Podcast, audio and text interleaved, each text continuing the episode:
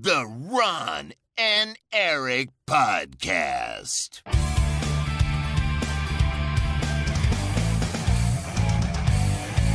Double kill.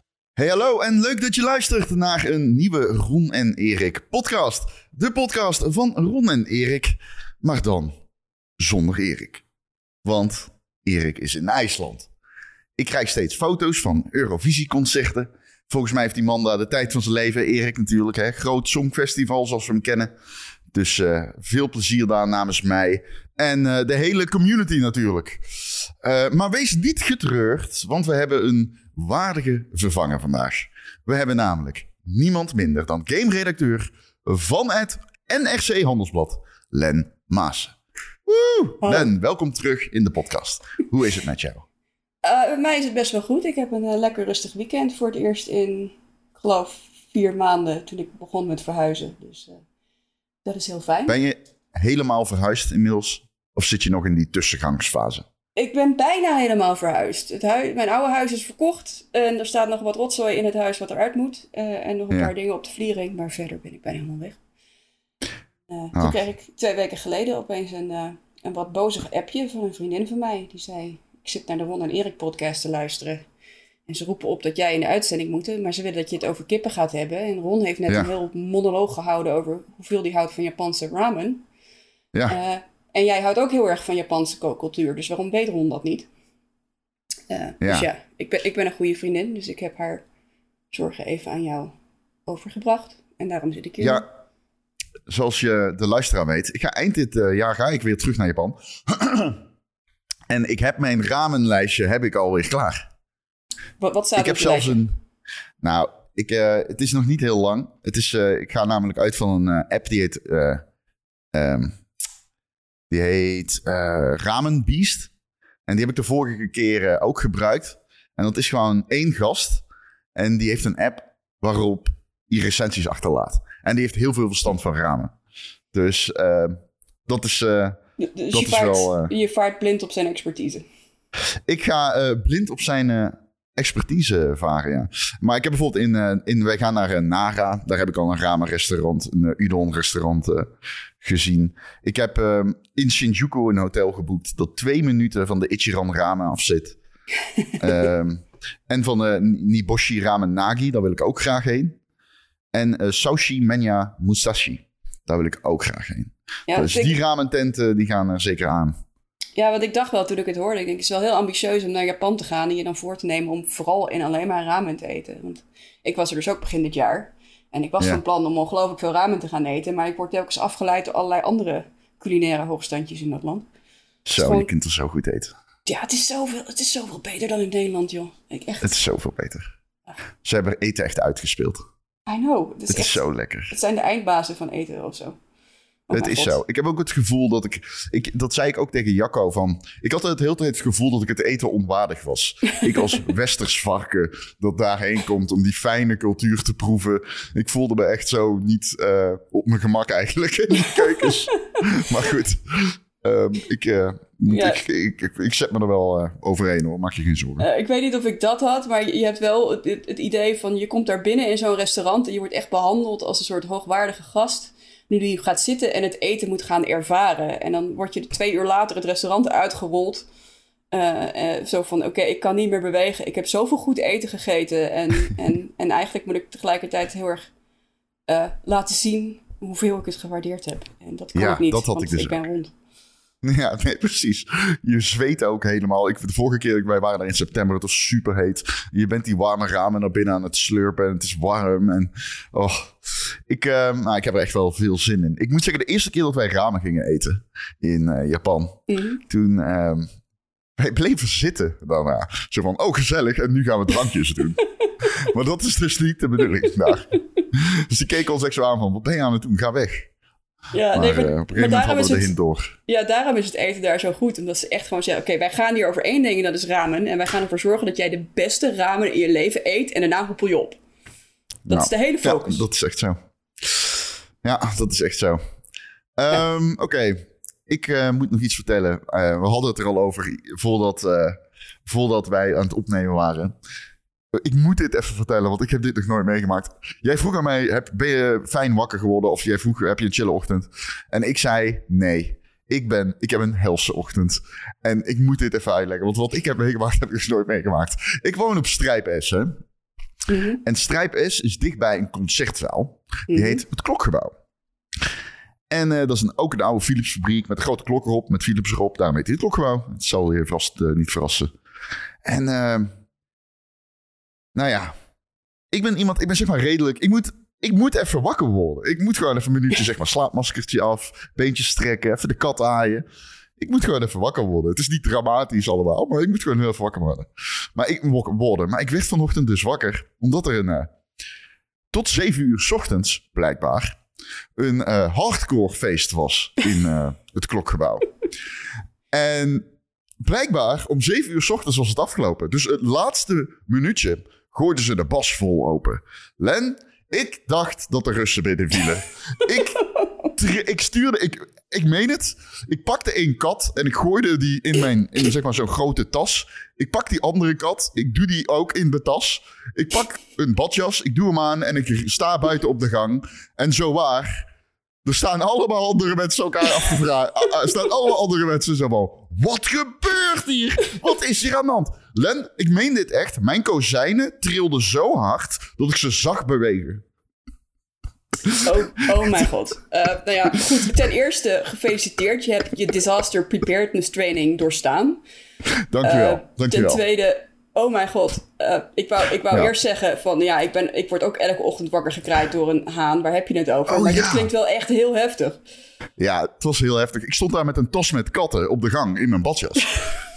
Wat vonden de katten ervan? Ik, Ja, die, waren, die hadden helemaal grote ogen, want uh, die zaten helemaal in een hoekje. Nee, het was zo hard. Ik werd er dus gewoon wakker van. En dat is gewoon op een halve kilometer afstand of zo, hè? Dat, is echt, ik, dat heb ik echt nog nooit meegemaakt. Ja, maar dat, ik, is, dat ik, is toch asociaal? Mijn hele huis vibreerde. Stel je voor dat je daar binnen bent. Wat? Hebben, hebben ze daar geen decibelmeters of zo, denk ik dan? Ja, de, de, die, die, ik weet honderd procent zeker dat hier een onderzoek naar komt. Iedereen stond hier buiten van, wat is hier aan de hand? Dus het was echt... Dit was niet kies. Okay, ik, hoop was dat ze, kies. ik hoop dat ze allemaal goede oordoppen in hadden, denk ik dan. Ik ben nog bang... Ja, het was echt... Dit heb ik, nog, ik hoorde gewoon... Ik hoorde een nummer. Gewoon. Terwijl het binnen ergens is. Op een halve kilometer. Ja, het was echt... Ik was zo geschrokken. De, oh, de angst stond in mijn ogen. Maar goed. Oh. Genoeg over mij. Jij bent de gast en het gaat gewoon vijf minuten over mij. Kun je nagaan. Uh, nou, voor mij podcast. Wacht het hoor. Hebben we ook een keer een vrouw in de podcast en meteen... Dit is hoe ik ben wakker geworden, Len. Maar goed. Uh, Len Maassen. Ja. Het is tweeduizend drieëntwintig. Ja. Ja, dat is een, hebben, een juiste constatering. We hebben een gamejaar waarvan je volgens mij kan zeggen dat het goed is. Het is uh, best... Hoe goed?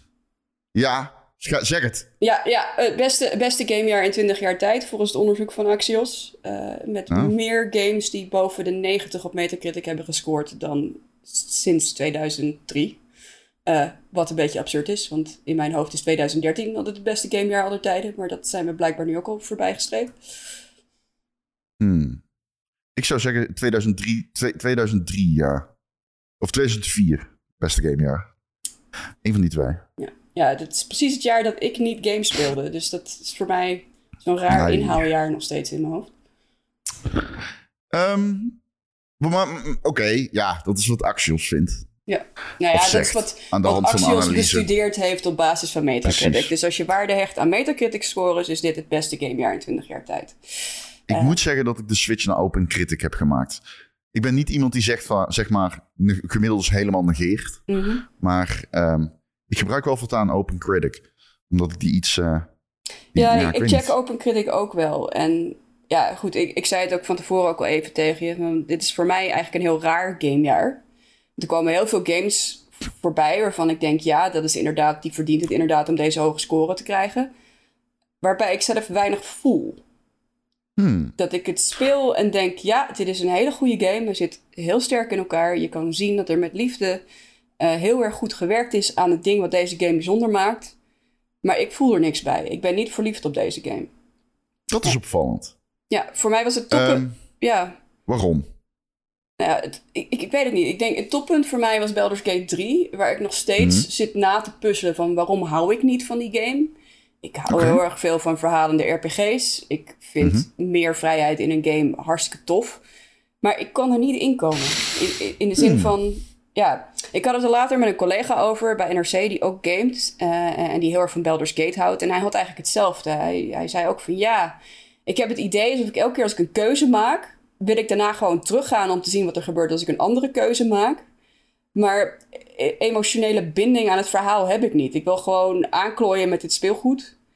Mm-hmm. En, en, en zien wat er dan gebeurt. En dat heb ik ook wel een beetje. Ik heb een beetje het gevoel alsof mm-hmm. Baldur's Gate drie tegen mij zegt... hey, je kan hier alle keuzes in maken die jij als speler zou willen. En dan zeg ik, ja, dat kan ik zien. Ik kan hier allerlei keuzes maken. Alleen het verhaal wat je daarmee vertelt... heeft zo'n duidelijk gat waarin in grote letters op staat... de speler... dat ik zelf niet meer echt geroerd kan raken door dat verhaal. En voor mij is dat in een okay. R P G echt een groot struikelblok. Ja, dat kun je wel zeggen. Dus ik heb die, ik heb die game gerecenseerd. Ik heb hem vijf ballen gegeven. Want opnieuw echt fantastisch hoe die in elkaar zit. Je ziet ongelooflijk goed hoeveel werk erin is gaan zitten. Hoe goed het is uitgevoerd. Ze zijn op zoek gegaan naar een manier om de R P G te maken... met de meeste keuzevrijheid die je kan op dit niveau met deze oh. polish. En het is ze gelukt. Ja. Maar mijn eindredacteur die mailde me nog van... ja, weet je wel zeker dat je dit vijf ballen wil geven... want je klinkt niet alsof je verliefd bent op deze game. En ik zeg, ja, dat komt omdat ik niet... Ja, en ik zeg, ja, ik ben ook niet verliefd op deze game. Ik vind hem heel goed, maar ik ben er niet verliefd op. Uh, en daarom had ik mijn Game of the Year lijstje... Weet je, we, we hebben bij N R C meestal de traditie... dat je aan het einde van het jaar moet je, je persoonlijke uh, uh, jaarlijstje opgeven. De beste vijf dingen uit jouw medium die je gespeeld, gezien, gedaan hebt... En ik had eigenlijk heel erg lang een vraagteken op nummer één op mijn lijstje. Oeh. Want er zijn ik... heel veel games die ik... ofwel waar ik persoonlijk veel van hou... maar waarvan ik kan zeggen van ja... het zit niet structureel zo in elkaar dat het de Game of the Year is... zoals uh, Starfield. Dat en, wil ik jou net naar vragen eigenlijk. Want ik hoor jouw omschrijving en dan denk ik... oh, ik ben heel benieuwd wat je dan van Starfield vindt. Ik hou heel erg veel van Starfield... maar ik hou heel erg veel van Bethesda... Uh, uh. En, en dat vind ik altijd moeilijk om dat uit te leggen aan, aan mensen die echt heel erg in het, uh, zeg het Metacritic uh, wereldje leven. Want uh, ja, er, er valt heel veel te mopperen op games van Bethesda. Maar mm. ik vind de werelden van Bethesda altijd zo fascinerend. En als dan Bethesda tegen mij zegt, hier heb je een interessante wereld met allerlei leuke subverhaaltjes waar je in kan spelen en die interessant zijn. En je kan er je eigen huis in bouwen en je kan dit en je kan dat. Dan zeg ik, ja, doe mij dat maar, weet je. Mm-hmm. Um, en, en juist dat, dat, ja, doe mij dat maar, dat mis ik heel erg in alle grote Game of the Year contenders van dit jaar. En daarom kan ik er denk ik niet zo van houden. En tegelijkertijd is Starfield, weet je, het is, het is een hartstikke toffe game, maar er zitten ook heel veel van de gebruikelijke Bethesda-probleempjes aan. Ook in het verhaal en in de personages en weet ik wat allemaal niet. Dus ik kan geen goed objectief argument maken voor waarom dit de Game of the Year zou moeten zijn. Mm. Nee. Dus ja, daarom heb ik zo'n lijstje van... oké, okay, Starfield op nummer twee, want ik hield er heel erg veel van... maar ik vind het geen Game of the Year. Baldur's Gate drie op nummer drie, want het is structureel een fantastische Game of the Year... maar ik ben er niet verliefd op. Um, en eigenlijk pas tot zeg, vorige week... pas vorige week had ik eindelijk een Game of the Year. En dat is Alan Wake twee, waar ik huh?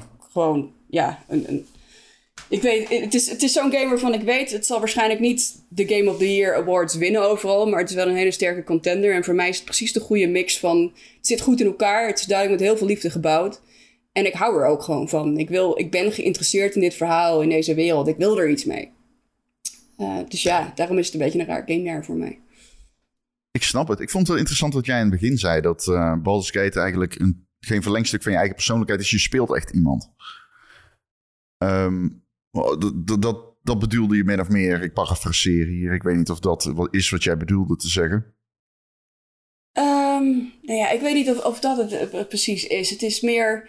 Het, het is een, een game waarin je um, allerlei keuzes kan maken. Het is een game die erop is gebouwd... dat je ofwel het game kan doorspelen met de party... die zij specifiek voor jou in elkaar hebben gezet. En dat je dan verhaalkeuzes maakt en weet ik wat allemaal niet. Maar het is tegelijkertijd ook een game waarin de ruimte is... om met een party van vier halfnaakte dwergen, zoals ik laatst zag...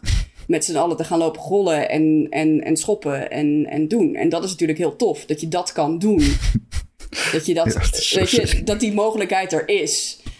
Maar dat heeft ook consequenties voor hoe coherent je... Ver- telling kan zijn. Hoe coherent de thema's zijn waar je het over kan hebben. Hoe coherent de personageverhaallijnen zijn. Hoe coherent de ervaring is die je als speler kan hebben. Uh, en ah, dat vind ik interessant dat je dat zegt. Als ik namelijk van Baldur's Gate zijn verhaalvertelling iets zou moeten zeggen, zou ik zeggen coherent, denk ik. Omdat ik het zo... Het is een soort van Zwitsers uurwerk qua dialoog of zo. Het valt altijd zo mooi samen, vind ik. Ja, dat had maar, ik dus, ja, dat had ik dus wat had jij niet. Daar minder aan dan? Ja, waarom? Ik, ben ik, ik benieuwd naar. Ik voelde me niet, niet getriggerd door het verhaal. Er was niks in het verhaal waarvan ik zeg, dit is interessant en dit is een draadje wat ik wil volgen. Mm. Ik had een beetje het idee alsof je elke keer werd losgelaten in een omgeving waar je dan verschillende verhaaltjes kon meemaken. En dan was er een soort van draadje in de achtergrond die zei van oké, okay, en uh, op een gegeven moment moet je verder. Mm. Uh, en, en dat moet, want je moet dit gaan doen. Wat te maken heeft met dat ding wat in je hoofd zit. Uh, ja. en, en ik kwam toen ja. aan bij de, bij de tweede gedeelte en daar was het in feite hetzelfde. Van oké, okay, je hebt hier een, wereld, een, een stukje wereld met allemaal verhaaltjes erin. En daar kun je mee doen wat je wil. Uh, je kan ook in één klap doorstormen naar de volgende deel als je dat zou willen. Maar dat, dat lijkt ons technisch gezien niet zo'n slim idee, maar je kan het. Um, en hier heb je een reden waarom je dan door zou kunnen gaan. En ja, ik had niet het idee dat er echt een diepere laag in zat. Dat er echt een, een, een coherent idee was van waar dit verhaal over ging. Oké, okay. Interessant. Um, interessant. Ik hoor jou over games. En dan, dit is grappig, want dit heb ik dus ook in mijn lijstje. Uh, ik zal het niet spoilen, want ik weet dat mensen die eindejaarspodcasts leuk vinden. Maar um, ik hoor jou vooral triple A games zeggen. En ik weet, wij gaan het zo meteen nog over indies hebben. Want we hebben heel veel om over te praten. We hebben ook vragen. Dus uh, we hebben genoeg om over te praten nog. We hebben heel veel gespeeld namelijk. Waaronder Call of Duty. Wat een scheidgame is tot nu toe. Alarm, alarm, alarm, alarm. Um, en ik vind het interessant om jou te horen over games dit jaar. En dan hoor ik jou vooral over triple A games. En ik weet niet hoe jij dat ziet dit jaar. Indies ten opzichte van triple A. Ik zelf zou hem inzetten als... Ik heb echt de indruk dat triple A, dat, dat triple A zo on point was dit jaar, qua kwantiteit en kwaliteit. Dat indies, zeg maar traditionele indies zoals wij ze verstaan, hè, de kleine games, de kleine teams, dat die gewoon echt een beetje weggedrukt zijn. En misschien ook wel, ja, echt met, met, met een, een tour de force zijn ze weggedrukt. Hoe zie jij dat? En ben je het daarmee eens? Ja, ik ben het daarmee eens. Ik vind het eigenlijk zonde. Weet je, ik, ik ben sinds maart van dit jaar uh, in, in dienst bij N R C. En dat betekent dat ik gewoon niet meer de hele dag uh, games kan zitten spelen. Ik moet echt gaan hmm. kiezen op welke spellen ik me voor N R C richt. Nu was dat natuurlijk ook altijd een beetje zo, want je kan gewoon niet alles de krant in krijgen. Maar uh, dan merk je hmm. gewoon, je bent zo bezig met de triple A's die uitkomen. En die zijn allemaal zo goed. Uh, ik heb zelfs nog een, een klein lijstje met double A games die ik eigenlijk nog moet gaan spelen. Die ik hoop voor het einde van het jaar nog ergens in een soort... samenvattingsartikel te proppen, waar ik gewoon niet aan toe kom, omdat er zoveel grote, goede, interessante triple A's uitkomen inderdaad. En ja, ik vind dat ergens wel een beetje zonde, want het is niet alsof er geen goede indies zijn, weet je?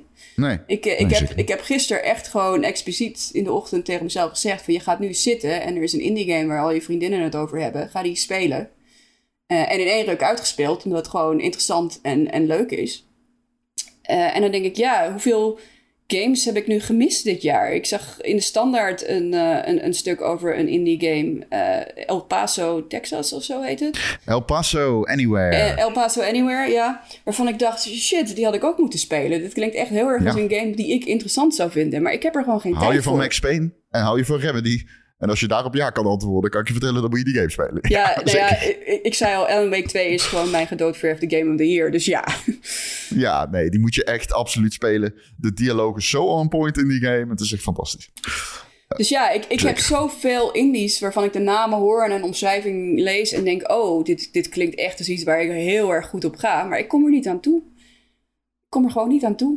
En ik ben uh, echt niet de enige die dat heeft. En ik, ik vind het een beetje zonde ergens. Weet je, voor mij hadden ze ja. die grote games van dit jaar ook wel over twee jaar kunnen uitspreiden. Omdat we iets meer tijd hadden voor de artistieke uitspattingen van uh, de, de kleinere gamemakers. Denk jij dat dit volgend jaar verandert? Um, ik denk het wel. Ik denk dat uh, dit jaar ook natuurlijk een gevolg is van het feit dat er zo verschrikkelijk veel is uitgesteld de afgelopen twee ja. jaar. Uh, en dat de meeste van die grote games die zijn nu inmiddels wel uit. Um, maar ja, tegelijkertijd zitten we ook nu in een soort van winter van werkgelegenheid in de game-industrie. En dat gaat ook gevolgen hebben voor wat er de komende jaren uitkomt. Dus ik weet niet allemaal wat dat, hoe dat allemaal op elkaar in gaat zitten spelen voor de output die we de komende jaren zien. Um, maar het zou best zijn dat er volgend jaar weer wat meer ruimte en lucht komt voor de indies. Alleen ja, daar hebben de indies van dit jaar niet zoveel aan. Denk je dat het een... Wat denk je dat het voor jou wordt volgend jaar? Denk je dat het een goed jaar wordt? Ja, ik heb een beetje het idee dat ik niet zoveel zicht heb op wat er nog allemaal uit moet komen volgend jaar. Ik heb, uh, weet je, ik weet dat Ubisoft... Sorry hoor.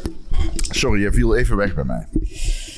Ja, ik weet dat Ubisoft, die komt natuurlijk met hun Avatar game. Ik weet niet of dat eind dit jaar al is of begin volgend jaar. En ik kan niet zeggen dat ik daar nou heel erg um, op zit te wachten. En verder heb ik niet echt...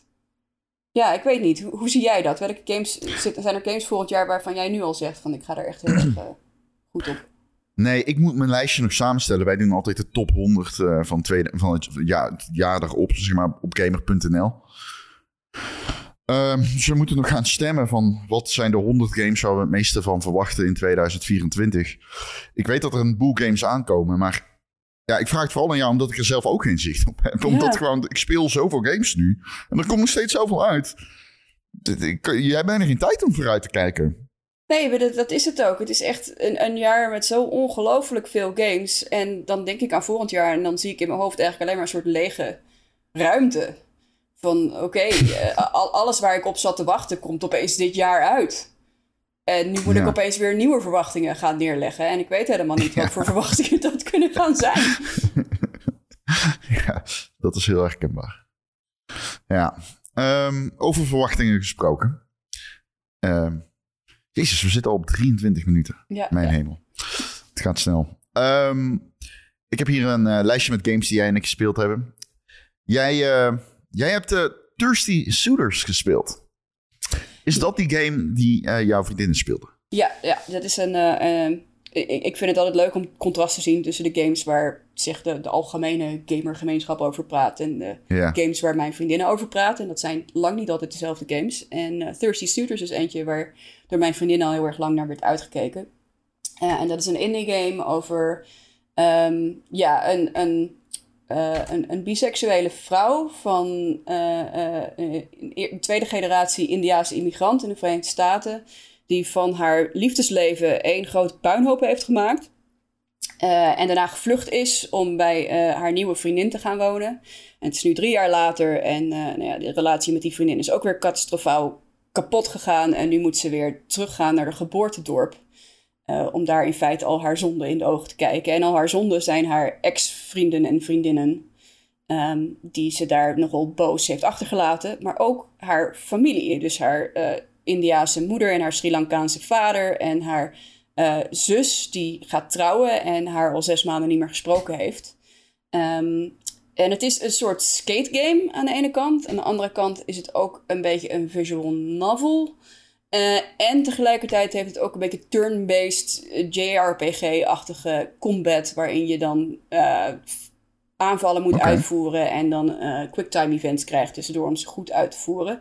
En er zit ook nog eens een kook-element in. Oké. Okay. Uh, ja. Okay. Uh, en, uh, Deze game is alles. Het is alles, maar het telt daarin een heel erg... coherent, daar komt het woord weer, verhaal... Hey. Over de ervaring van een... Uh, Ja, een, een Indiaanse immigrantendochter uh, die in de L H B T-gemeenschap zit... en uh, is opgegroeid met skateboarden... en tegelijkertijd ook met het eten van haar ouders... Uh, en het koken, wat in hun gemeenschap een hele belangrijke rol is. En wat ik zo bijzonder vind aan die game... is hoe krachtig het die, die culturele ervaring neerzet. Uh, dit, het is natuurlijk een kruispunt van een hele hoop verschillende identiteiten... die daar bij elkaar komen, waar je eigenlijk zelden of nooit games over ziet. Weet je, games gaan het liefst, zeker grote games, gaan het liefst over grote algemene verhalen... Uh, waarvan iedereen uh, weet van, oh ja, dit loopt ongeveer zo... En, en waarvan we allemaal eigenlijk met elkaar hebben afgesproken... dat dit de verhalen zijn die we allemaal begrijpen. Uh, maar deze game kiest er juist voor om echt te gaan focussen op de ervaring... Uh, van zo iemand en van een gemeenschap die zo iemand heeft. Weet je, haar exen zijn ook vaak mensen die uit de L H B T-gemeenschap komen... en een Indiase achtergrond hebben. Um, uh, en de manier waarop die mensen tot elkaar, verhoud, elkaar verhouden... is gewoon heel erg interessant. En je merkt dat het is geschreven door mensen die ook deze achtergrond hebben... omdat er zoveel nuance mm. in zit. Weet je, uh, in, in de, uh, uh, wij kennen natuurlijk wel de Aziatische tijgermoeder en zo als stereotype. Uh, mm. en, en hier heb je dan ook een... Uh, een hele overbearing uh, Indiase moeder die, uh, die wil dat haar dochter alles goed doet en heel erg kritisch is en weet ik wat allemaal niet. Maar omdat het door iemand is geschreven die deze omgeving kent, kun je ook de nuance vinden van de liefde die, die daarachter zit. En het trauma waardoor deze moeder op die manier reageert, want dat trauma is weer overgedragen door haar oma. En haar oma heeft ook weer redenen waarom zij zo trauma heeft opgeleverd, dat ze op zo'n manier tegen haar eigen dochter is opgegaan. En ik vind het gewoon heel erg mooi hoe al die game-elementen bij elkaar komen om zo'n verhaal te vertellen over zo'n ervaring die ik zelf niet heb. Maar waarvan ik aan het einde wel zoiets heb van oké, okay, ik heb één, een hele leuke, sprankelende, visueel mooie game gespeeld. En twee, ik heb ook iets geleerd over mijn medemens en over de, de werelden waar iemand anders in bestaat die ik niet ken. Interessant. Heel interessant. Um, vind je eigenlijk dat wij... Want dit is duidelijk... Een, dit is een... He, de, de, deze mensen hebben een L H B T-achtergrond, uh, immigratieachtergrond in de game. Dat soort thema's zijn natuurlijk twintig um, jaar geleden ondenkbaar in games. Althans, ze waren er wel. Ik weet voorbeelden, maar ze waren er niet zoals ze er nu zijn. Maar ook nu zie je ze, nou ja, laten we niet zeggen consistent. Hoe vind jij dat wij daar staan, zeg maar? Ik denk dat er steeds meer aandacht voor komt. Ik heb uh, vorig jaar toevallig nog een stuk geschreven over uh, hoe verschillende Europese triple A game uh, studio's steeds meer hun eigen identiteit in hun games durven te stoppen. Um, ik denk dat er sowieso heel erg lang een beetje de angst is geweest om af te wijken van dat, dat grote verhaal. En dat zijn meestal Amerikaanse of Japanse verhalen, uh, waarvan we met z'n allen hebben, dus hebben afgesproken dat we het begrijpen. De witte man die zijn witte dochtertje moet redden. Het eeuwige Amerikaanse stereotype. Ja, dat, dat soort verhalen. Maar ook gewoon de hele inbedding van de Amerikaanse cultuur. Want een van de interessante dingen aan deze ja. game is natuurlijk dat het nog steeds gaat over Amerika. Maar het gaat over een deel van Amerika waar we het vaak niet over hebben.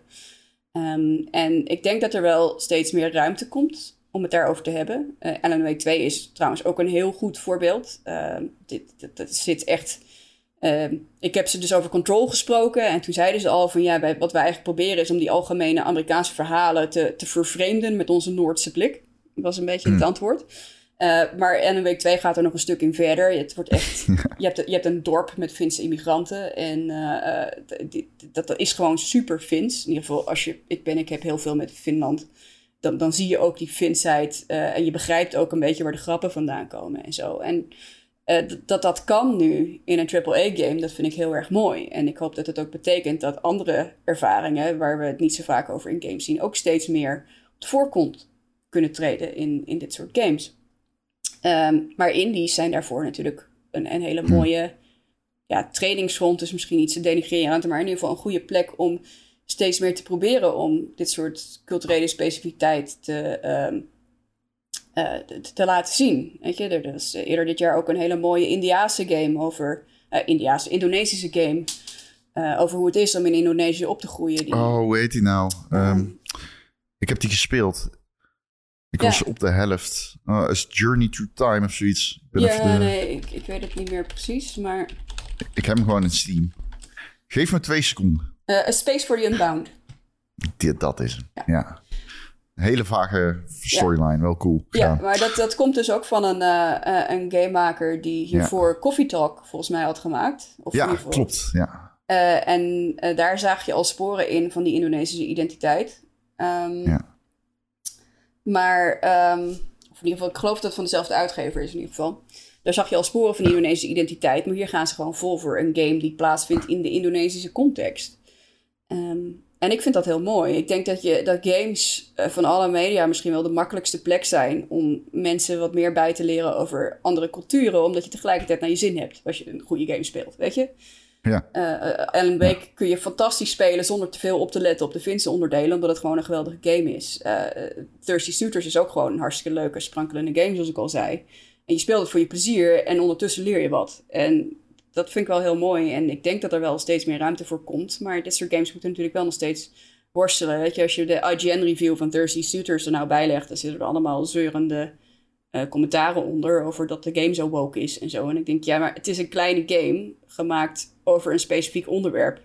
En als je dat onderwerp niet interessant vindt, als je totaal niks aan wil met deze L H B T-immigrantencultuur, dan speel je de game gewoon niet. Nee, plus er zijn genoeg games voor jou. Ja. Al. Er zijn waarschijnlijk al genoeg games voor jou. Je hoeft niet ook deze nog te hebben. Chill. Ja, nee, precies. Uh, en, uh, ja. en, en daarom denk ik, ik, ik vind het heel goed dat ze er zijn. En ik hoop gewoon dat we langzaam maar zeker minder van het gezeur erover krijgen. En dat er meer mensen uh, kunnen gaan waarderen hoe bijzonder het is dat wij op deze manier games kunnen spelen uit een compleet andere point of view dan dat we zelf hebben. Kunnen we ook even waarderen de kukelende haan op de achtergrond bij Len.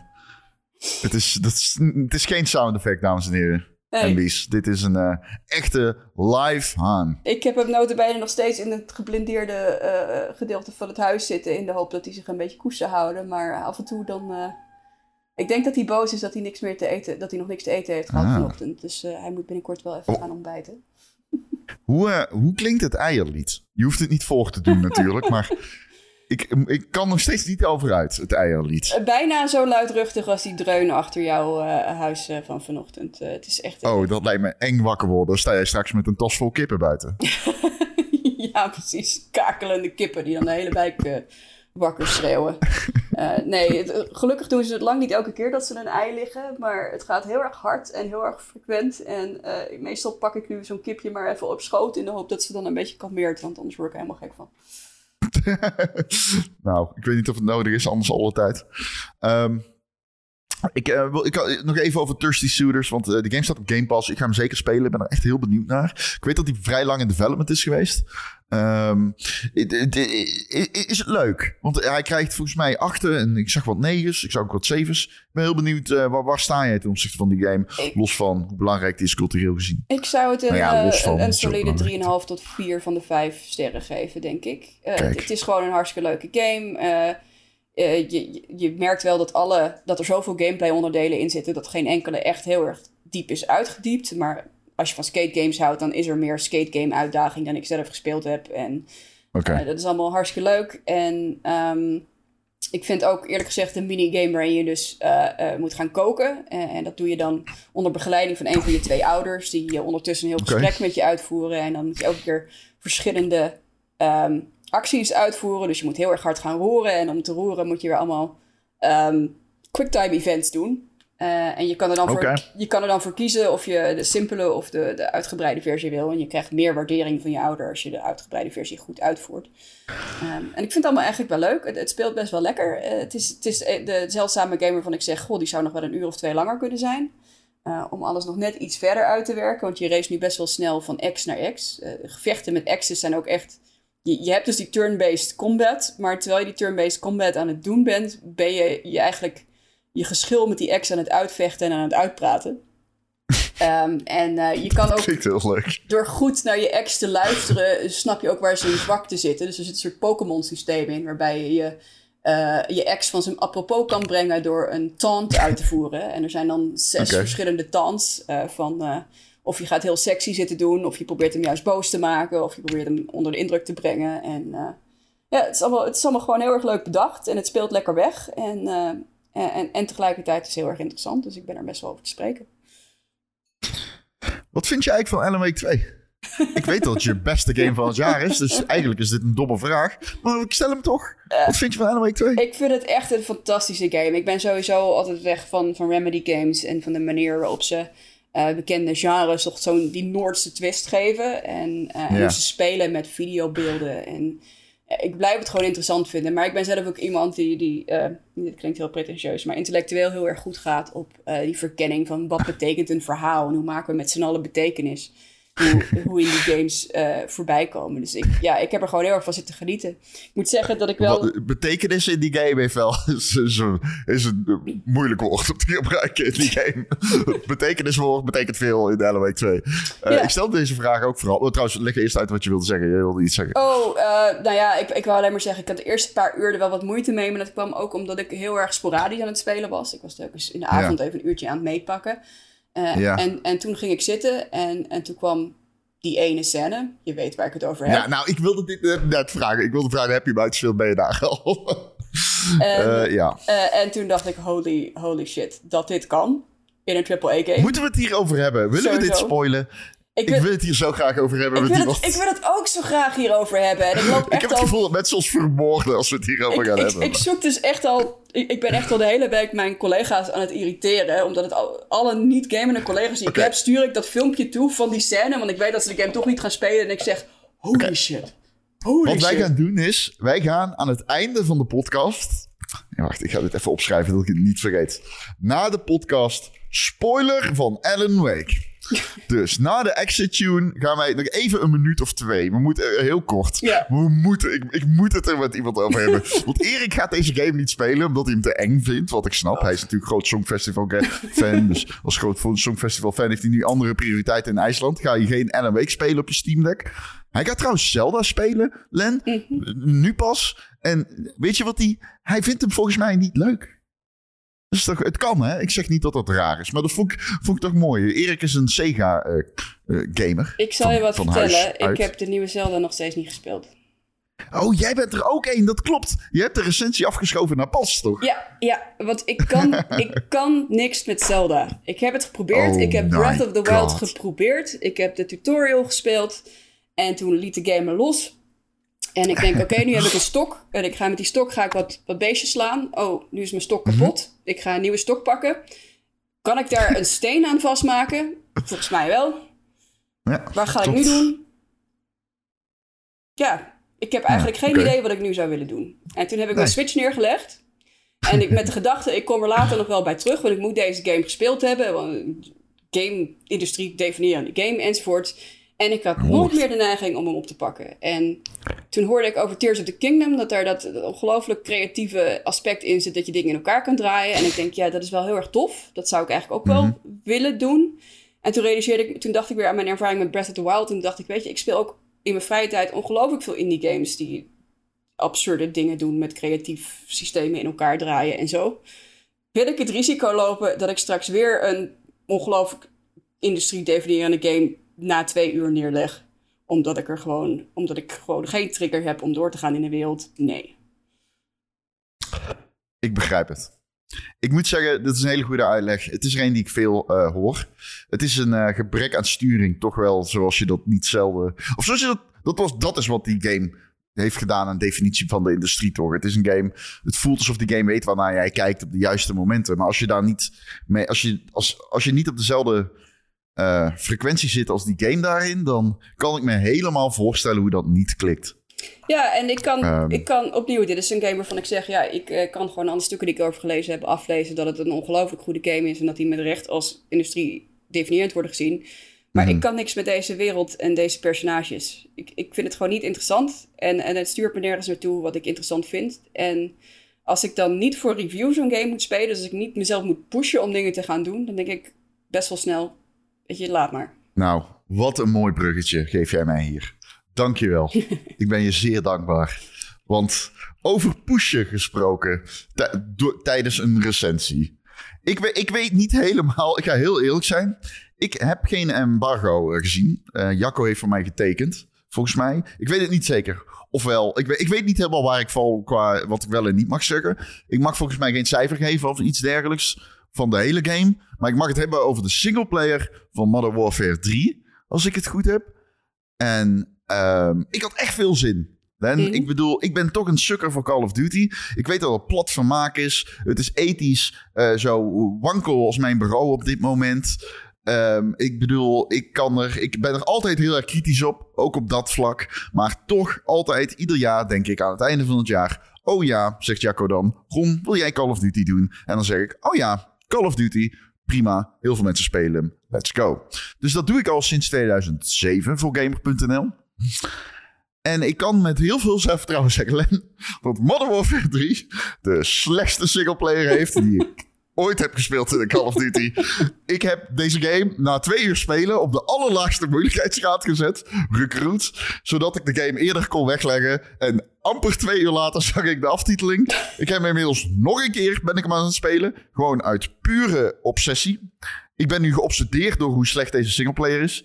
Um, ik wil niet te hyperbol klinken. Zo van, hè, het is een makkelijk slachtoffer deze game natuurlijk, want het is ook gewoon Call of Duty. En er is zoveel te disliken aan een nieuwe Call of Duty. Gewoon alleen al vanwege alles rondom die game natuurlijk. Maar ik probeer dan toch soort van nog te zeggen hier van... Ik overdrijf niet, deze game is echt zo slecht. En dat komt omdat ze iets hebben toegevoegd. Dat heet Open Combat Missions. En nou, dat komt niet alleen daardoor, maar dat is echt iets... Ik, ik, ik, ik kan me gewoon niet voorstellen hoe dit een whiteboard kan overleven. En wat het is, is het zijn gebiedjes op de Warzone map... waar ze enemies inplempen.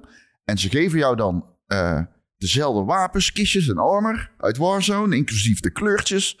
En je dropt met een, ja, aan een parachute, drop je naar beneden. En dan zegt de game, ver, vernietig drie helikopters.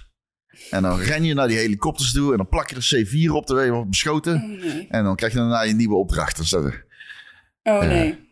Plant twee G P S-zenders. En dan ren je naar de andere kant oh, van de nee. map en dan plant je twee G P S-zenders. En, en hup, ga nu dit gebouw binnen en steel het manifesto. En ren je dat gebouw binnen. Dus ik, ja, ik werd, ik was, ik dacht na tien minuten, dacht ik, hè, is dit wat, is dit wat ze gaan doen? En zowaar, nee, er zitten ook normale missies in. De andere helft van de game is normale missies. Dus je hebt twee uur die shit. Je hebt twee uur normale missies. En, maar het is gewoon... Soms zie je in die missies zeg maar, de kracht van die... Uh, laten we eerlijk zijn... al vrij fundamenteel lacking Call of Duty formule terug. Die, die, die, hè, het spektakel, laten we het zo maar noemen. Maar het is zo. Het is gewoon... Zeg maar, vier van de zestien missies zijn, komen in de buurt van vermakelijk. De rest voelt als filler. En wat er overblijft zijn die verschrikkelijke open combat missions. Um, ik snap niet hoe dit in de... Ik kan gewoon... Ik besef gewoon... Ik, ik kijk ernaar. Ik, ik, ik speel het en dan de, zit ik alleen maar zo naar te kijken en denk... Hoe kan dit nou? Hoe kun je dit nou zo hebben gedaan? Het is zo makkelijk om te zeggen dat deze game een, inderdaad een veredelde D L C is nu. Uh, er gaan zo'n hardnekkige geruchten over dat dit een opgewaardeerde D L C is. Dat ze eigenlijk nooit het plan hadden om deze game als nummer drie uit te brengen. Hè, dat dit toch een beetje een stropdassenbeslissing is om deze game op deze manier in de winkel te leggen. En uh, ja, niets spreekt dit tegen. De, het verhaal is ook... Ja, Makarov, dat is een slechterik, die is terug. Uh, die is kwaad. Hij heeft bommen. Hij is verhuisd naar de Warzone map, denk ik. Want alles speelt zich daar af. En uh, ja, iedereen wil hem dood. En dieper gaat het niet. Um, en vooral, er is zoveel anti-vermaak. Er is zelfs zeg maar die besturing die altijd toch heel goed is. Hè? En het is bombastisch qua graphics en audio. Maar dat is allemaal, dat kan het gewoon niet redden. Het is gewoon zo slecht en saai. Nou, het is niet eens echt slecht. Het ergste is dat het gewoon zo saai is. Het is zo fucking saai. Het is gewoon, het is tergend. Het is gewoon niet leuk. Ik was zo blij toen ik klaar was met die singleplayer. Ik weet dat dat ironisch is, want ik ben hem opnieuw aan het spelen. Maar toch. Ja, maar als zelfs jij dat zegt. Ik bedoel, ik speel ze tegenwoordig ook elk jaar voor N R C. Ook een beetje uit een plichtsbesef. En ja, dit, dat, jaar, dat dus, dit ja. jaar hoorde ik weer dat de recensiecodes aankwamen. En ik dacht, ik heb net de beste narrative action game van het jaar gespeeld. Wil ik echt nog een Call of Duty? Laat ik mijn pallet cleansen, dacht je. En, uh, en, en nu denk ik, oké, okay, nee. nee, nee, nee. Wat, wat, ik ben wel benieuwd, uh, als echte veteraan van Call of Duty... wat is volgens jou, wat zijn de, de onderdelen die je nodig hebt... voor een goede Call of Duty campaign? Ik, ik vind het zo grappig dat je dat zegt. Er is een meme in de community... en dat is dat ze mij de Call of Duty expert noemen. Mm. Dat is ooit op uh, Gamer... Uh, heeft mij ooit betiteld het Call of Duty expert... waar ik echt een hekel aan had. Ik, zei, ik zeg altijd, dat is hetzelfde als je iemand McDonald's expert noemt. Dat is geen compliment. Um, maar uh, dus, uh, ja, wat een goede Call of Duty maakt... is natuurlijk vrij breed. Want het is gemaakt voor een breed publiek. Maar in die zin is het dus ook heel... simpel, omdat het dus moet aanslaan voor een breed publiek. Dus het moet voelen als een Call of Duty. Het moet zestig frames uh, per seconde zijn. De netcode moet goed zijn, want dat vinden alle zweterige, zweterige kinderen belangrijk. En um, ja, wat verder denk ik heel erg speelt bij een Call of Duty... is dat vers- verschillende mensen spelen voor verschillende redenen. Je hebt mensen die willen gewoon ieder jaar de singleplayer spelen. Nou, daar hoef je hem dit jaar dus absoluut niet voor te kopen. Uh, je hebt mensen die willen natuurlijk die multiplayer en die zombies... En uh, op, in, in die laatste twee dingen heb je natuurlijk heel erg... dat de hitboxes moeten hetzelfde zijn. Hè? Je, je moet, de time to kill moet hetzelfde zijn. Moet, moet lekker, het varieert per Call of Duty. Iedere Call of Duty heeft een eigen signatuur... en iedere studio die aan Call of Duty werkt ook. Black Ops games zijn over het algemeen heel snel... met een uh, van Treyarch... en die hebben heel erg lage time to, uh, hele snelle time to kill... Uh, in de Modern Warfare games van Infinity Ward is dat weer iets trager, iets logger. Maar ook die games vloeien meer en meer in elkaar over allemaal. Um, Ja, ik, ik, vraag, het, ik, vraag, vooral, het, ja, ja. Ik, ik vraag het je niet omdat ik je nou betitel wil tot de Call of Duty expert. Maar ik weet nee, dat toen weet ik, ik toch, weet dus een paar jaar geleden begon om deze games consistent voor N R C te recenseren, had ik echt wel zo'n imposter syndrome moment van wie ben ik nou om iets te zeggen over Call of Duty? Want ik speelde die games nooit. Ik vind het, weet je, voor, voor mijn persoonlijke fixaties binnen games is Call of Duty ja. niet interessant. Uh, maar mijn nee. vader speelt het, dus... Oké. Okay. Vet. Ja, nee, ik heb mijn vader toen uh, met Call, aan Call of Duty twee geïntroduceerd, hebben we hem destijds. Okay. En sindsdien speelt hij elk jaar Call of Duty. En ik, als ik die recensie speel, dan bel ik hem ook altijd standaard op om te, zeggen, om te vragen wat hij van de multiplayer vindt. Want die speelt hij heel veel.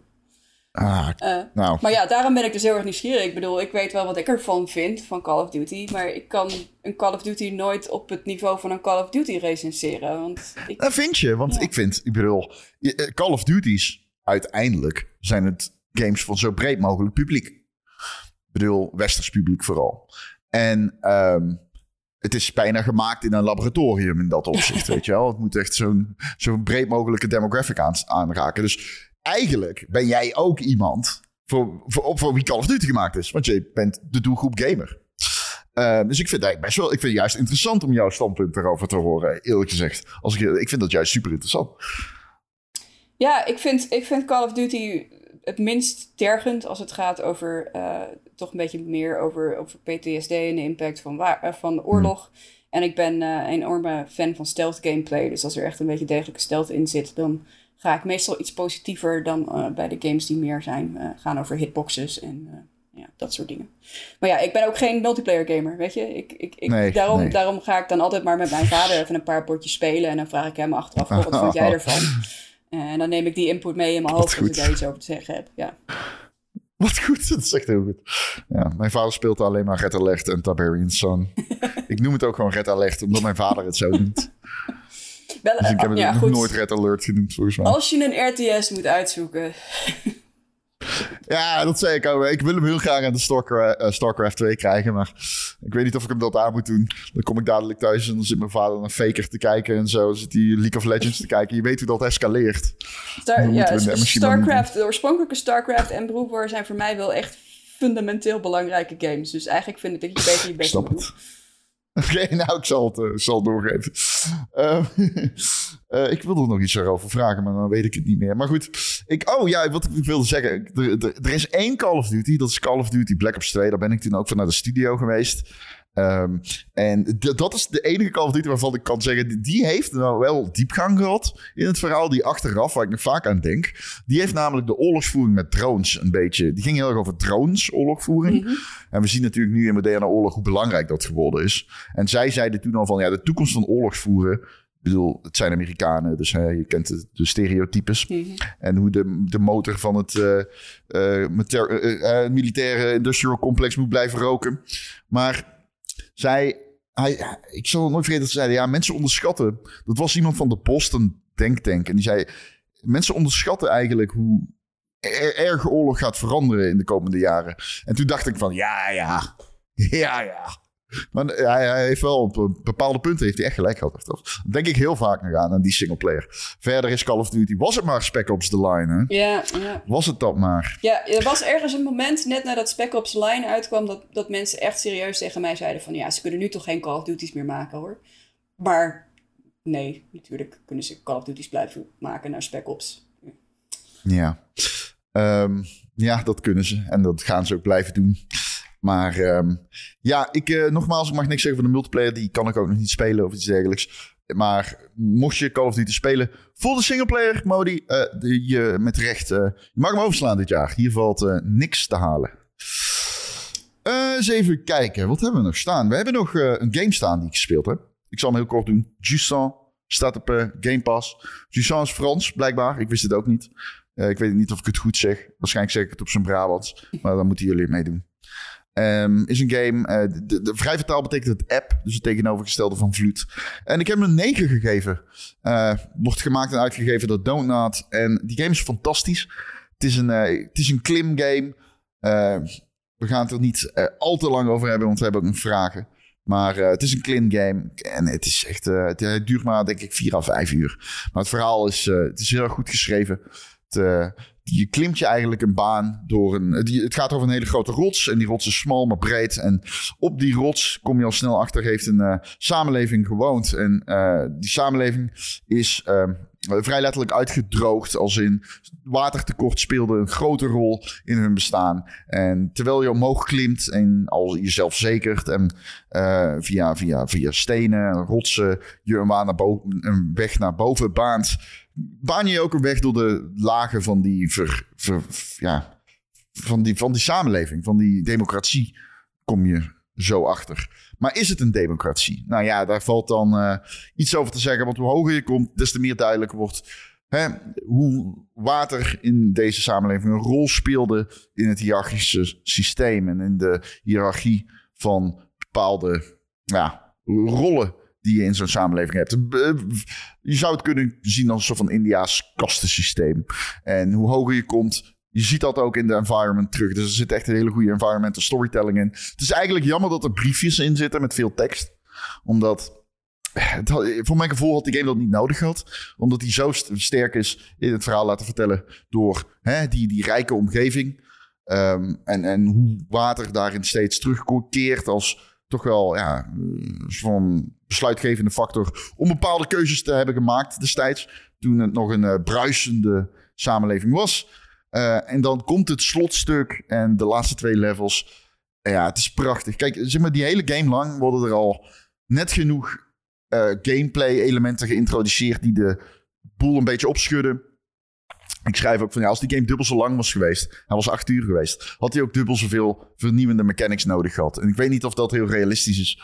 En op dit moment is het, zeg maar... zo dat die gameplay, die is heel erg leuk. En het verhaal is fantastisch. En de een had zonder de ander gekund. Maar ze versterken elkaar echt aan de hand van die uh, omgeving waar je doorheen klimt. En ja, het einde nogmaals, Len. Het is, ik zat echt uh, bijna te janken. Ik vond het uh, schitterend. Het is een uh, einde dat je van mijlenver ziet aankomen. Het heeft te maken met je schattige compagnon.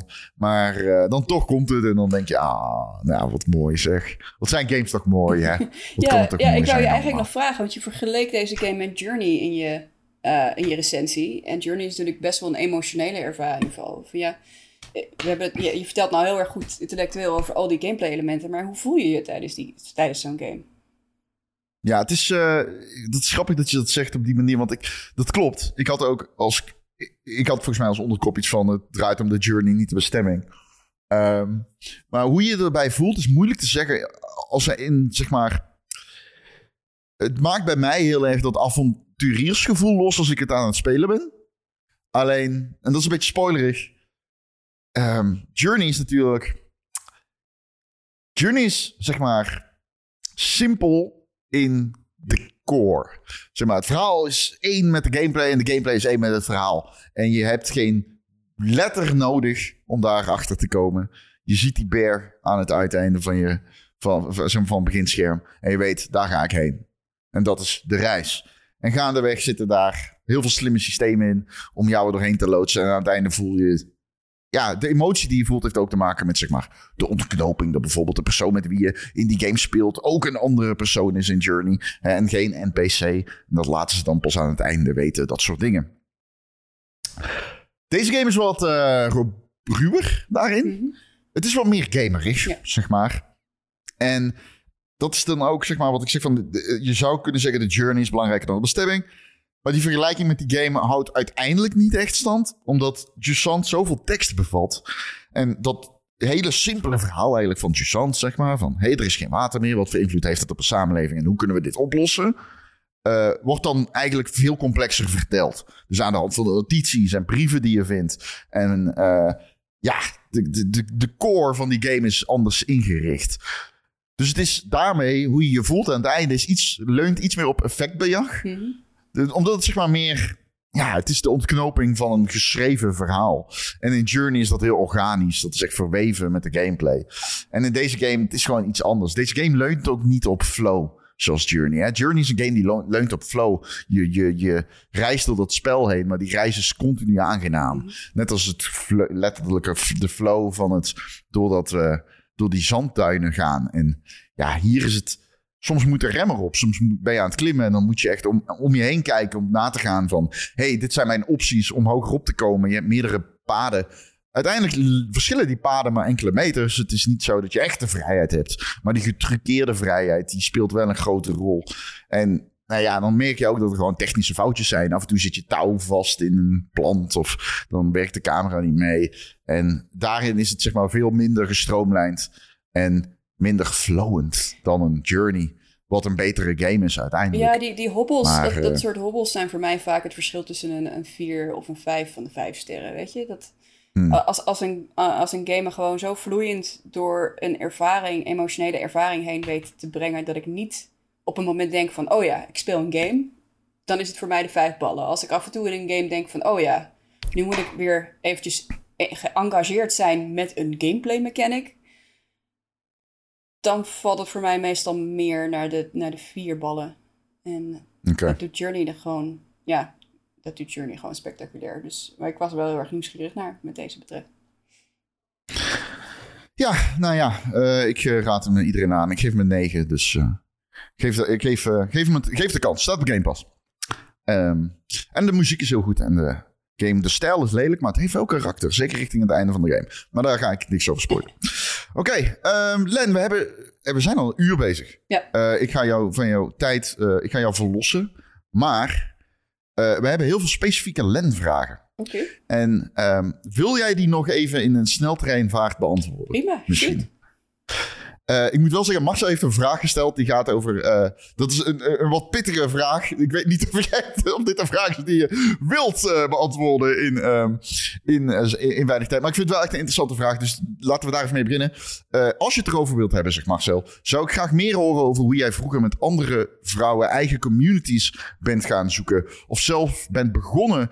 Uh, bij gebrek aan uh, een tijdschrift of ander medium dat zeg maar niet enkel voor mannen schreef. Want laten we eerlijk zijn, de Power Limited vroeger was gewoon een blad dat zich richt op uh, jongvolwassen mannen, denk ik. Of zelfs kinderen, maar jongetjes.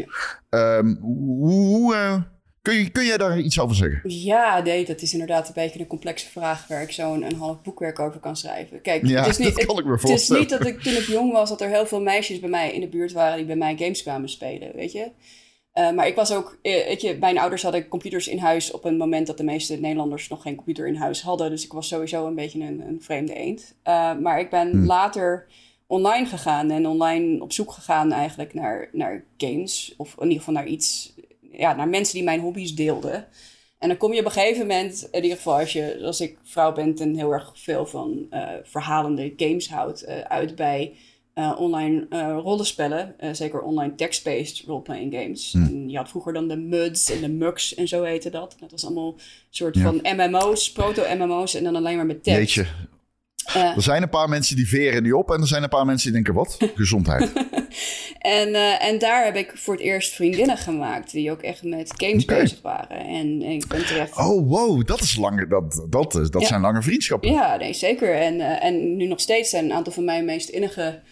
vriendschappen komen voort uit text-based role-playing games. Uh, op, oh, wat cool. Op allerlei niveaus. En tegelijkertijd, wat je ook ziet, is dat vrouwen vaker de neiging hebben om zichzelf creatief bezig te houden met een spel. Meer dan dat ze met elkaar aan het praten zijn over hitboxes en dat soort dingen.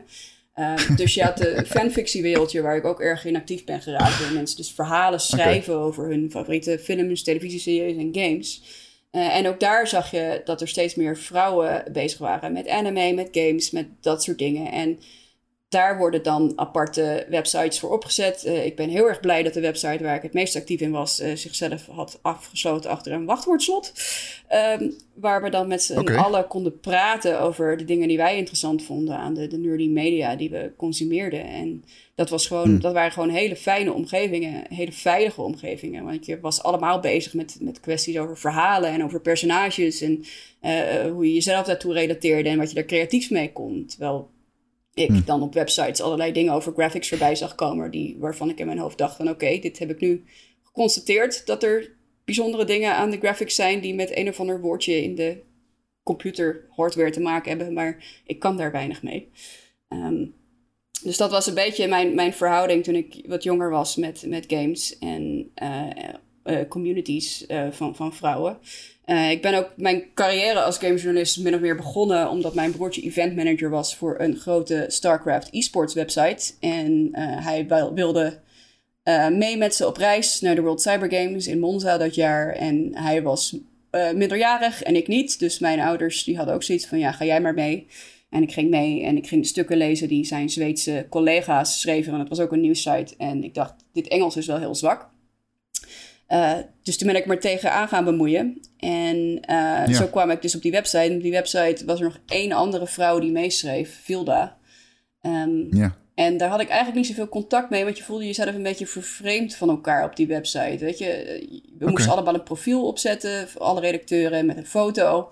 En mijn comments liepen dan vol met mannen die zeiden van... oh, zullen we lekker samen gaan gamen, meisje? Je bent zo mooi.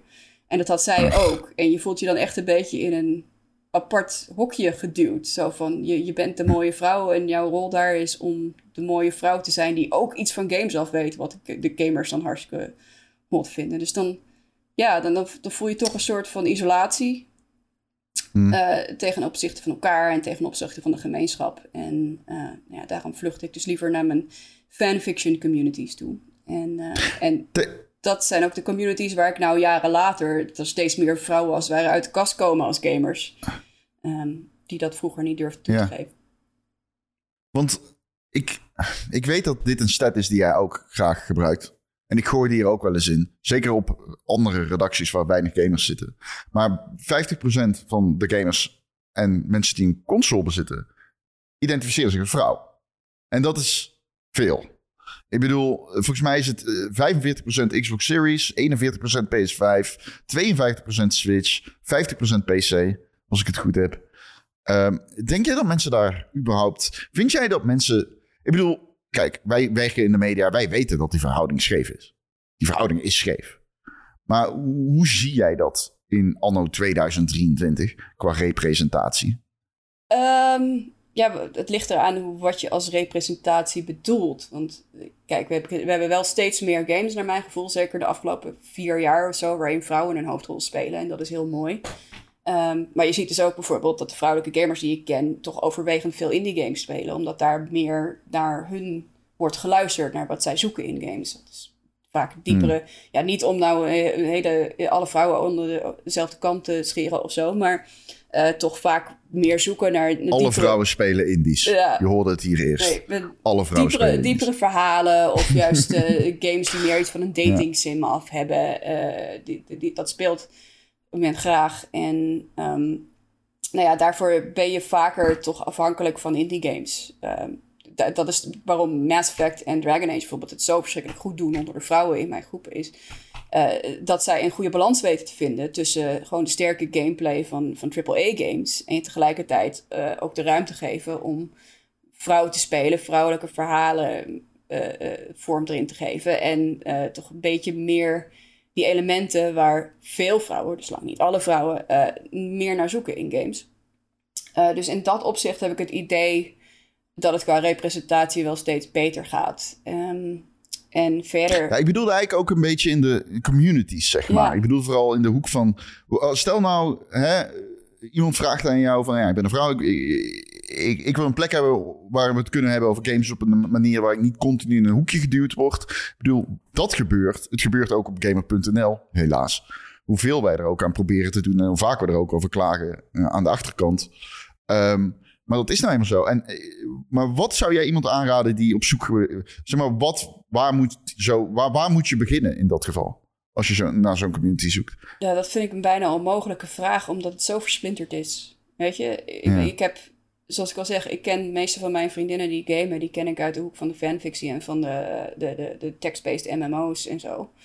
En wij hebben dan gewoon op een gegeven moment samen ergens een community begonnen... waar we met z'n allen rustig over dit soort dingen kunnen praten. Uh, maar er is niet echt een centraal punt. Er worden af en toe wel eens websites opgezet van, uh, voor vrouwelijke gamers en dergelijke. Maar ik weet niet of dat ook helemaal de goede manier is om het aan te pakken. Want het is ook weer niet alsof vrouwen één... vaste monolith van een community zijn, weet je. je ja. in, in mijn hoek zit er vanwege de manier waarop we elkaar ontmoet hebben... gewoon heel veel vrouwen die veel van R P G's houden... en van verhalen en dingen houden. Um, maar dat, dat hoeft lang niet iedereen, iedereen gamer te zijn, weet je. Ik ken ook in mijn professionele leven veel meer vrouwelijke gamers... die liever The Sims spelen. En dat is ook prima, dat is ook een game. Dat is ook gewoon geëngageerd zijn met games. Um, maar die zul je wat minder snel vinden in mijn groepje bijvoorbeeld. En ja, daar kan ik niet tegen iemand zeggen van... ja, je moet in, uh, in onze Discord... Uh, want daar hebben we het de hele tijd over, uh, over de Sims. En dat doen we niet. Dus ik vind dat... Nee, precies. Ja, ik, ik vind... ja, het is ook natuurlijk onmogelijk om te zeggen. Want het is, ja, het is, het is, uh, ja, er zijn te veel games. Ja, ja en, en, en, en niet... omdat vrouwen telkens op zoek moesten naar hun eigen kleine hoekjes... hebben ze waarschijnlijk binnen elk genre, binnen elk idee... hun eigen hoekjes wel gemaakt. Maar die zijn vaak onzichtbaar. Um, hmm. en, en we zijn nog niet, niet ver genoeg gevorderd als het ware... met de integra- uh, integ- integratie van die community in de, de bredere game community. Daar is inderdaad nog heel veel te winnen.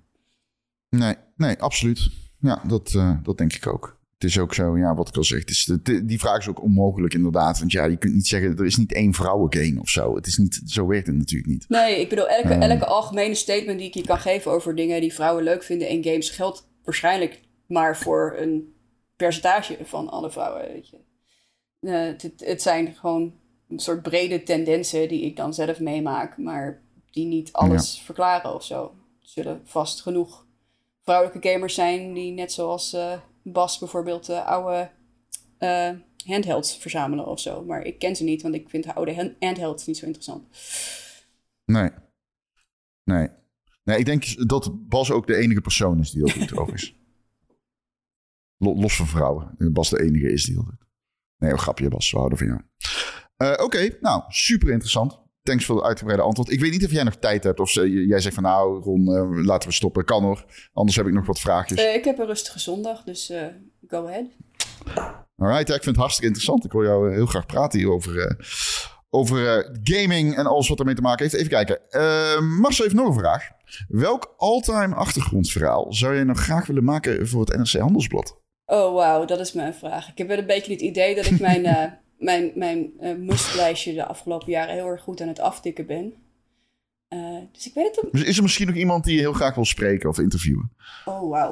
Um, nou ja, ik wil sowieso als Hellblade twee uitkomt dolgraag Tamim Antoniadis nog een keer spreken. Uh, ik heb aan het begin ja, van mijn okay. carrière heb ik hem over Hellblade één gesproken. En dat was een heel erg indrukwekkend gesprek voor mij. Maar ik was toen nog zo groen dat ik niet het gevoel heb dat ik het echt naar zijn recht heb toen komen. En...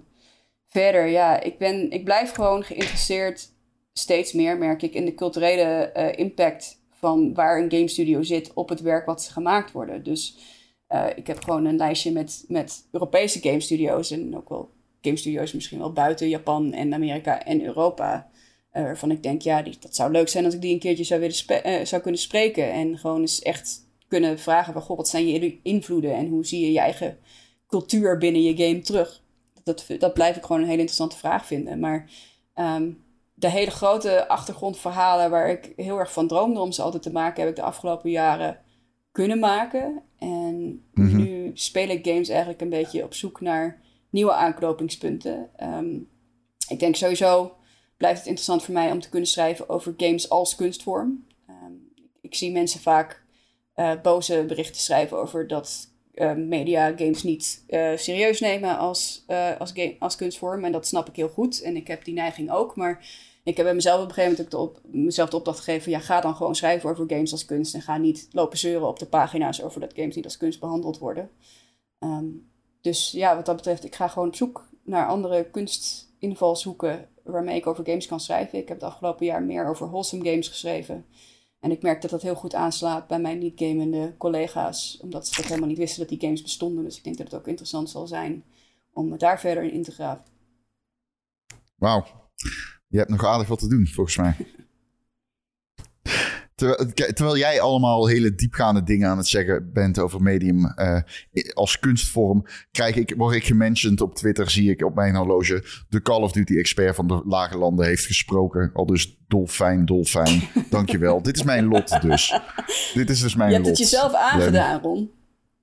Ik denk het. Ik, uh, ik denk je, je het. had niet zo hard moeten zeggen dat je Call of Duty wel leuk vindt. Nee, nee, ik had nooit moeten beginnen aan die... Ik had die recensies af moeten... Ik, ik, ik, denk, uh, ik had die uh, over de schutting moeten gooien. Ik denk eerlijk gezegd dat je daarom in, uh, in dit lot vervallen bent. Is, uh, de meeste mensen durven niet toe te geven dat ze Call of Duty wel leuk vinden. En jij deed het wel. Hé, hey, ik doe het graag. Weet je dat? Ik doe het graag. Man van het volk, Ron Vostermans. Um, even kijken. dokter Dirk Len schreef twee weken terug over de eerste Grammy Award voor gamemuziek. Kijk, een lezer. Leuk dat je, uh, leuk dat je leest. Dank je dat je, gele- dat je meeleest, um, ja. Ja. Wat betekent dat, uh, Len, voor de gaming-industrie? Uh, nou ja, het is weer een teken dat de, uh, de grote media-industrie gaming nou wel serieus beginnen te nemen. Kijk, uh, het is echt een proces geweest van zeg, de afgelopen tien jaar... dat de Grammys steeds meer met gamemuziek bezig zijn geweest. Ze hebben, ik geloof, tien, twaalf jaar terug of zo... een, uh, een nummer uit Civilization voor het eerst een Grammy gegeven. En dat was dan in een compleet andere categorie. En het was ook meer wereldmuziek, weet je wel... Uh, en daarna kwam de nominatie voor Austin Wintory natuurlijk, voor de Journey soundtrack. Uh, en dan zie je van oké, okay, een game soundtrack moet, e- moet dus blijkbaar echt van het allerhoogste, meest uitmuntende niveau zijn. Want dat is een fantastische score. Echt nog steeds een van de beste gamescores ooit gemaakt. Voordat de Grammys überhaupt Damn. zien dat het er is. En nu hebben we opeens een Grammy-categorie waarin gewoon uh, de nieuwe Alien game genomineerd is. En een D L C voor Assassin's Creed er vandoor gaat met de eerste ja. game Grammy. Weet je, dat is een... Een heel ja. mooi teken dat er nu meer interesse is voor de details, voor de, de echte inhoud van, het, uh, uh, van, van gamemuziek als genre. En niet alleen, uh, oké, okay, dit is zo goed, we kunnen het niet negeren. Nee, precies. Dat is het, hè. Het is, uh, uh, het is het fijnst als het, zeg maar, niet meer te negeren is. Dat uh, is het meest natuurlijk, natuurlijk. In plaats van dat mensen allemaal dingen gaan in, in de, erin gaan fietsen... enkel maar om bijvoorbeeld bepaalde demographics te hitten, weet je wel. Ja, nee, precies. Dus ik vind het daarom een hele mooie ontwikkeling. En ik ben heel erg benieuwd naar wat er volgend jaar uitkomt. Ja. En ik vind het natuurlijk persoonlijk ook heel erg mooi... dat een vrouw de eerste Grammy heeft gewonnen. Ze vertelde nog dat zij daar een beetje stond tussen grootheden... als Austin Wintory en Bear McQuarrie. Van, ja. waarom win ik dit nou? En dat Austin Wintory ja. haar nog een hele pep talk had gegeven... en heeft gezegd, nee, het is juist heel erg goed dat jij dit wint... en het is belangrijk ja. dat jij er bent. Het is ook verschrikkelijk, ja. een verschrikkelijk charmante vrouw overigens. Maar goed, daar niet van. Ik ben bekend met haar werk. Ik, uh, ik, uh, ik, zou haar niet, uh, ik ken haar niet uh, persoon, zeg maar als persoon. Maar uh, ik ben heel benieuwd. Ik had het stuk ook gelezen inderdaad van jou. Um, even kijken, we moeten er even, we gaan er maar even doorheen. Len, oh, deze is een heel inside baseball. Uh, maar dat vind ik leuk. Dat vind ik leuk. Niemand die luistert vindt dit een leuke vraag, behalve wij twee. Uh, wat is voor jou het grote verschil tussen werken voor een krant ten opzichte van een gamewebsite en welke kansen en beperkingen komen daarbij kijken? Oh, wauw, dat is een grote vraag. Um, dat is een hele grote vraag. Ja, ik, uh, laat ja. ik het op zo kort mogelijk proberen te beantwoorden. Ik, ik, zeg, nou, ik zeg wel eens tegen mensen, mijn werk bij de krant zie ik bijna meer als vertaler dan als journalistiek. Uh, ik probeer de gamewereld te vertalen naar een publiek wat er niet zoveel van af weet. Uh, zonder daarbij zo algemeen te worden dat de gamer er niks meer aan heeft. Uh, en bij een gamewebsite kun je natuurlijk heel erg in de details gaan. En uh, dat is aan de ene kant fijn. Aan de andere kant merkte ik dat ik in de tijd dat ik voor een gamesite schreef... er vaak tegenaan liep dat recensies aanvoelden als een soort aftiklijstjes... Okay, wat vind ik van de gameplay? Wat vind ik van dit gedeelte van de visuals? Wat vind ik van deze game mechanic? Oh, deze game mechanic moet ik nog benoemen, enzovoorts. Uh, en zeker het schrijven van recensies voor de krant geeft mij wel de vrijheid gegeven om gewoon te zeggen... nee, ik vind deze algehele ervaring gewoon goed en dit is waarom. En de rest kun je zelf ervaren. En dat vind ik zelf eigenlijk stiekem met een bevrijding. En ik vind het ook een bevrijding dat ik over grote game-industrie en gamecultuur spannende onderwerpen kan schrijven... op een manier waarbij ik tegelijkertijd inzicht probeer te geven in hoe het werkt. En aan de andere kant ook probeer om gamers, ja, goed, misschien iets... iets geven waar ze, waardoor ze nog iets meer over het medium kunnen gaan nadenken. Misschien is dat pretentieus om te zeggen. Door ze op te leiden. Nou ja, op te leiden is een verkeerd woord. Nee, maar meer... weet je, nou ja. ik, ik vind interactiviteit... Ze kunnen het gebruiken. Ik, ik vind interactiviteit als bijdrage aan het creatieve spectrum zo interessant. En mm. daar kan ik het echt uren over hebben. En als ik ook maar ja. iemand kan... Uh, zover kan krijgen dat ze net zo obsessief nerdy erover na gaan denken als ik... dan ben ik al heel erg gelukkig. Ja. ja, dat vind ik ook altijd leuk. En bijvoorbeeld, we hadden het net over gamemuziek. En als je een, een filmmuziekproducent, als je die... Dat was in het begin wel eens zo. Toen, uh, zeg maar, games op een gegeven moment echt gebruik gingen maken van grote, grote componisten, zoals in The Godfather en zo. En dat je toen echt, zeg maar... De meeste interviews gingen allemaal hetzelfde. Van, oh, wij wisten helemaal niet wat daarbij kwam kijken. Maar dat is gewoon helemaal anders muziek maken dan voor een film. En dat zijn van die dingen die ik eh, altijd heel erg kan waarderen... als een industrie dat gaandeweg verkent. En um, ja, dat wij daar uh, uh, dan hè, aandacht aan kunnen besteden. Dat zijn mooie verhalen. Ja, ja, daarom was Austin Wintory was echt jarenlang het interview dat ik per se wilde hebben. Want die man heeft zoveel muziek voor games gemaakt... en denkt er zo diep over ja. na... En dat vond ik dus ja. ook wel eens interessant. Weet je, ik heb ook wel van die interviews gedaan met uh, um, componisten die voor het eerst uh, om de hoek kwamen kijken. En die vonden het allemaal best wel interessant, maar die snapten het vaak niet. Of zaten een beetje met de handen in het haar. Maar Austin Wintory heeft er gewoon heel erg goed over nagedacht. Over wat doet interactiviteit met muziek? En dat vind ik dan heel erg interessant om daar eens in te duiken. Oké, okay, vertel me dan, wat doet interactiviteit met muziek? Weet je? Ja. Ja, nee, dat... Uh... Dat uh, snap ik volledig. Al valt nou al een paar keer het woord, of de naam van Austin Wintory, voor wie het niet weet. Hij heeft uh, volgens mij uh, Journey gedaan. Hij heeft uh, een Assassin's Creed gedaan. Um, hij doet, mij, uh, hij doet veel, heeft hij ook heel uh, veel films gedaan. Veel indie projecten, ook van de, de art director van, uh, van Journey. En uh, recent nog Stray Gods, de eerste videogame musical. Ah, oké. Okay. Oh ja, hij deed Stray Gods, dat is waar. Ja, dat, uh, daar, Erik heeft het er ook nog over gehad, ja, in de podcast. Ja, uh, mooie nou, mooi en geweldig. Ja, nou, dat is dus echt zo'n game. Ik baal dat ik die niet in dit jaar eerder een kans heb kunnen geven. Maar dat geldt voor alles. Ik kwam laatst achter, ik moet nog Ishin spelen voordat ik naar Japan ga. Oh, ik heb zo'n hekel aan alles. Het is echt, dit is echt, dit is, ik haat mezelf dat ik daarover klaag. Maar ik ben me gewoon, ik ben, ik, ik, soms kijk ik naar mijn to-play lijstje en dan, dan slaat de angst me om het hart. Het moet ook nog leuk blijven. Uh, wij hebben nog zoveel vragen, maar um, ik denk dat we nog één vraag moeten stellen hier. Um, even kijken. Oh, dit vind ik leuk om aan jou te stellen. Dit is de laatste. Uh, Capalicious trouwens. Leuke vraag die je stelt, maar die doen we pas als Erik uh, erbij is. Hij vraagt of uh, Erik in constante ang- angst leeft. Uh, omdat ik misschien zo'n vrouw een keer tegen het lijf loop. Ben jij altijd op je hoede voor Ron? Want hij... Nee, goed, oké. Okay. Erik zegt daarop, zie ik... Uh, ik ben blij dat ik op vakantie ben. Dan kan ik deze vraag overslaan. Nou, dankjewel. Heel leuk. Um, Len. Ja? Starfield is twee maanden uit, zegt dokter Dirk. Terecht. Hij zei het overigens wel uh, een week geleden. Maar uh, los van jouw persoonlijke ervaring staat hier, is het een succes. Los van je persoonlijke ervaring. Dat kun je toch niet losnemen van een persoonlijke ervaring, dokter Dirk. Um, is het een, dus jij, dokter Dirk wil weten, is het een verkoopsucces? Nou, dan, dat kun je gewoon googlen. Ik wil eigenlijk van jou weten, Len. Starfield, we hebben het er al even over gehad. Dus we weten dat hij op drie staat, volgens mij, zei je. Vijf. Vijf. Is het nou... Snap jij, want dit is de vraag die ik heb. Ik ga gewoon aan de hand van dokter Dirks vraag een andere vraag stellen. Ben jij...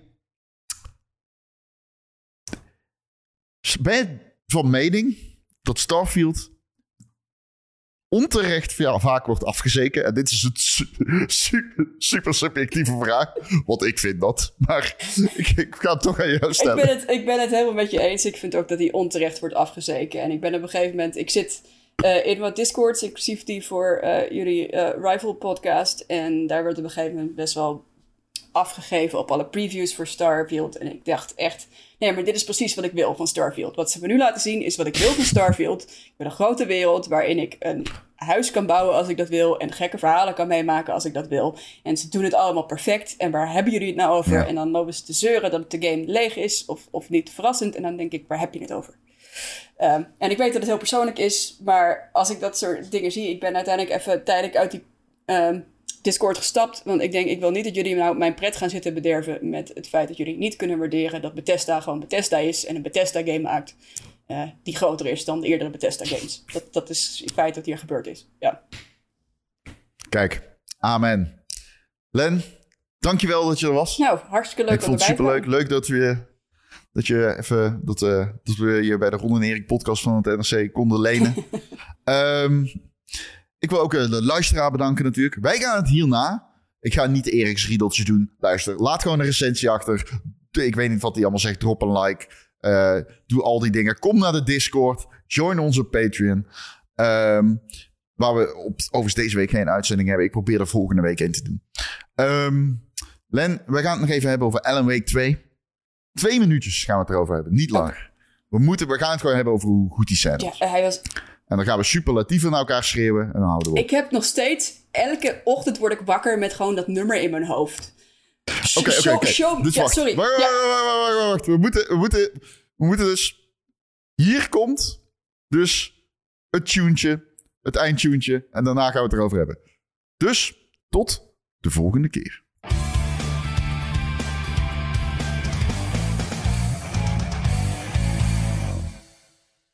Oké, okay. Len, Dus vanaf hier spoilers, spoilers, spoilers, spoilers voor Alan Wake twee. Grote spoilers. Len, dat moment. Het is, het, voor de wie het niet weet, het heet We Sing. Het is de vierde keer dat je met Alan Wake speelt in de game. Len, Len, Len, Len, Len. Ja, Len, Len, Len. En, en, en natuurlijk heeft Remedy wel vaker musical scènes gehad, maar dit is wel echt weer de overtreffende ja. trap. Je loopt daar naar binnen en je hoort van ja, dit is Alan Wake, de musical. En dan begint gewoon mister Door te zingen. In een heerlijk musical toontje met een ongelofelijke earworm van een nummer.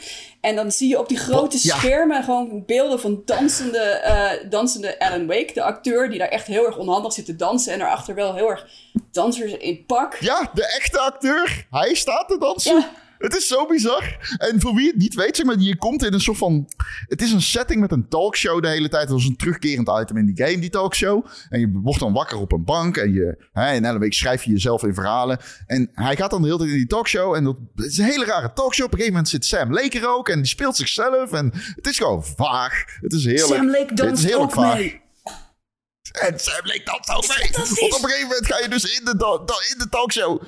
De talkshow wordt een musical. Je loopt door de musical heen. En die musical maakt gebruik van gewoon echte footage. Zoals je dat wel vaker ziet bij Remedy. En je loopt zeg maar door die footage heen. Terwijl zeg maar, die bekende band aan het zingen is en aan het optreden is. En ze wijzen van je moet nu hierheen. En dan zijn er dansen. Ze dansen. En de talkshow host danst. En Sam Lake danst. En Alan Wake danst. En het... En dan is er nog dat geweldige nummer. En dat nummer. nummer is zo goed. Het is twaalf minuten of zo, veertien minuten in zijn volledigheid. En elke keer denk ik, als het nummer is afgelopen... waarom is dit nummer niet langer? En ik ben ook heel erg boos oh, dat het nog niet op Spotify goed. staat... zodat ik het gewoon de hele tijd aan kan hebben op mijn telefoon... en niet de hele tijd YouTube opnieuw moet aanklikken. Want ik zit met dat nummer de hele tijd in mijn hoofd en het moet eruit. Sorry. Ja, oh, maar het was ook tijdens de recensie... Ik wilde dat aan mensen zeg maar, zoveel meegeven van... ja, deze game is heel erg eng. Deze game is ook vrolijk en ja, dom. Ik, en... ik kan normaal niks met horrorgames, Ron. Ik ben zo'n verschrikkelijk bang konijn wat horrorgames betreft. Maar deze trek ik heel goed. En ja. dat komt omdat dit soort shit erin zit. En het is zo goed. Sorry. Ik ben zo... blij dat ik dat nog even kwijt ben. Oké. Okay. Ja, ik ook. Oké, okay, dat was hem. Tot de volgende keer. Doei.